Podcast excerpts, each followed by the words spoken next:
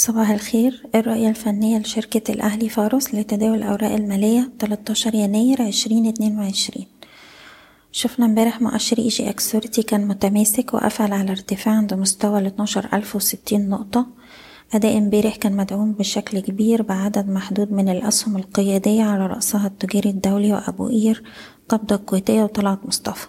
لكن من الناحية التانية كانت معظم الأسهم ما زالت بتواجه عمليات جني أرباح ونتيجة طبعا التباين في الأداء ده كنا بنوصي بتخفيف مراكز الشراء بالهامش للناس المحملة مارجن واللي مش عايز يبيع قلنا نرفع مستوى حماية الأرباح لأقرب مستوى دعم لكل سهم على حدة. ما زلنا على رؤيتنا إن أي تراجع بنشوف إن هو عمليات جني أرباح طبيعية ومش هيغير من نظرتنا الإيجابية. وأقرب مستوى دعم الإندكس عند تسعمية وخمسين وده أقل مستوى اتسجل في آخر خمس أيام. ولو حصل كسر المستوى ده في دعم تاني عند ألف وتمنمية.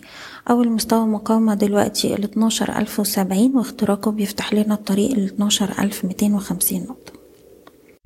هنتكلم النهاردة على ال CIB أبو قير القابضة الكويتية وأوراسكوم Construction.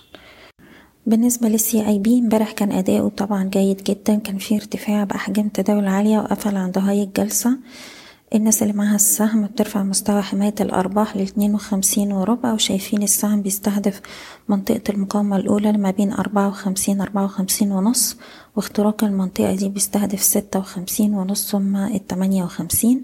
وطبعا عندنا دعم رئيسي عند الخمسين جنيه وده اللو بتاع آخر تلات شهور. سهم أبو قير ممكن نشتري حوالين المستويات السعرية الحالية وبنرفع مستوى حماية الأرباح عند العشرين جنيه وسبعين قرش وشايفين السهم بيستهدف اتنين وعشرين عشرة ثم التلاتة وعشرين جنيه. بالنسبة لسهم القابضة الكويتية بنرفع مستوى حماية الأرباح بتاعنا للدولار تسعة وتلاتين بنحتفظ فوق المستوى ده وشايفين السهم عنده مقاومات عند الدولار تلاتة وأربعين واختراقها بنستهدف دولار سبعة وأربعين ثم دولار خمسين.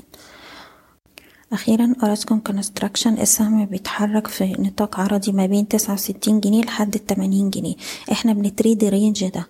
مستوى التمانين جنيه دي مقاومة مهمة جدا بنركز عليها هو trigger بالنسبة لنا اختراقه إشارة شراء قوية وبعد كده هيستهدف مستويات التلاتة وتمانين ثم السبعة وتمانين.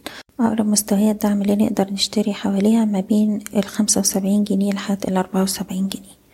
بشكركم بتمنى لكم التوفيق. إيضاح الشركة غير مسؤولة عن أي قرارات استثمارية يتم اتخاذها بناء على هذا التسجيل. شكرا.